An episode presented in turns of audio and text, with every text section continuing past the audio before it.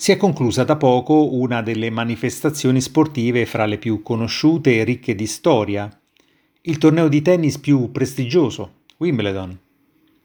L'ho seguito con la passione che ho sempre avuto per questo sport e Wimbledon è lo Zenith, il campionato per eccellenza. Ho iniziato a giocare a tennis a sei anni, quando mio padre mi portò a fare una lezione di prova in un circolo vicino casa nostra niente meno che col proprietario, un maestro di vecchia scuola che io reputai immediatamente cattivo e severissimo. La prima cosa che disse fu rivolta a mio padre, che mi abbigliò con un paio di calzoncini e una maglietta improvvisate, più idonee per andare al mare che per un circolo di tennis del tempo. Per giocare a tennis ci si deve vestire in modo adeguato pantaloncini e polo, rigorosamente di colore bianco. Accettò con poco entusiasmo le motivazioni di mio padre, il quale, prima di comprare tutto il necessario, in quegli anni il tennis era ancora discretamente costoso, voleva prima capire se mi sarebbe piaciuto imparare questo sport. All'epoca si giocava con le racchette di legno, e quelle per bambini erano di fatto inesistenti o comunque non così semplici da reperire. In seguito comprammo una racchetta la più leggera possibile, alla quale fu tagliato il manico per adeguarla alla misura e alla forza del braccio di un bambino. Tornando al mio primo incontro, o forse sarebbe meglio definirlo uno scontro frontale col tennis, fu un'ora fra le più lunghe della mia vita. Passammo la prima parte, sotto un sole cocente, a provare il movimento del dritto a vuoto. Gamba sinistra avanti, braccio sinistro ad indicare la pallina come fosse il mirino di un fucile. Braccio destro che con la racchetta deve formare un angolo di x gradi. Testa della racchetta verso l'alto e così via per almeno un quarto d'ora. Poi, finalmente, la prima palla da colpire. La colpì.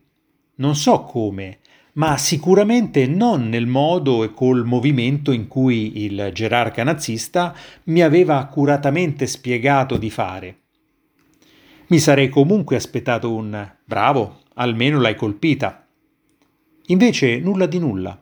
Anzi, ricominciò con un'interminabile filippica sulla giusta postura e conseguente impatto con la palla.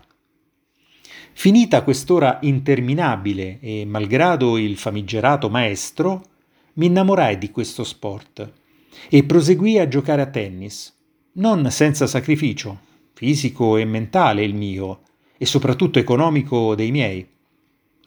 Iniziavano gli anni ruggenti che vedevano la presenza dei grandissimi di questo sport, almeno per la mia generazione. Borg, Connors, Vilas e tanti altri così come in Italia Panatta, Barzzutti, Bertolucci e Zuccarelli, la grande squadra della Coppa Davis. Il tennis, anche grazie alle tante partite trasmesse in tv, ebbe una notorietà enorme ed i campi iniziarono ad essere superaffollati. Oggi il tennis è praticamente un altro sport. Materiali diversi e più performanti, giocatori rubati al basket per la loro altezza, fisici perfetti ed in grado di sparare per quattro ore e più bordate da 200 km all'ora. Sono atleti e professionisti al 100%, allenati mentalmente e fisicamente da uno staff che li segue H24. Anche l'abbigliamento è cambiato. Le polo e i pantaloncini di taglio classico hanno lasciato il posto prevalentemente ad un abbigliamento dai colori sgargianti, e con la presenza di sponsor oltre al marchio del vestiario. Ma Wimbledon rimane ancora un'isola incantata. Qui il tempo rallenta e trova il giusto binomio fra la moderna e tecnologica evoluzione di questo sport e il fascino un po' retro della sua storia e tradizione ultrasecolari. Si respira anche da dietro un teleschermo l'aristocrazia che caratterizzava il tennis, soprattutto a Wimbledon.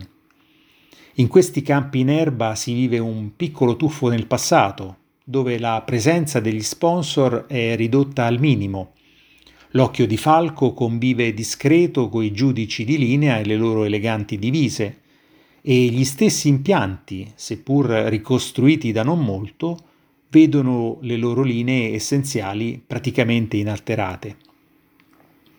Ma soprattutto l'obbligo nel mantenere l'abbigliamento rigorosamente bianco, una sorta di cordone ombelicale con quel passato che ha reso grande e nobile questo torneo e questo sport.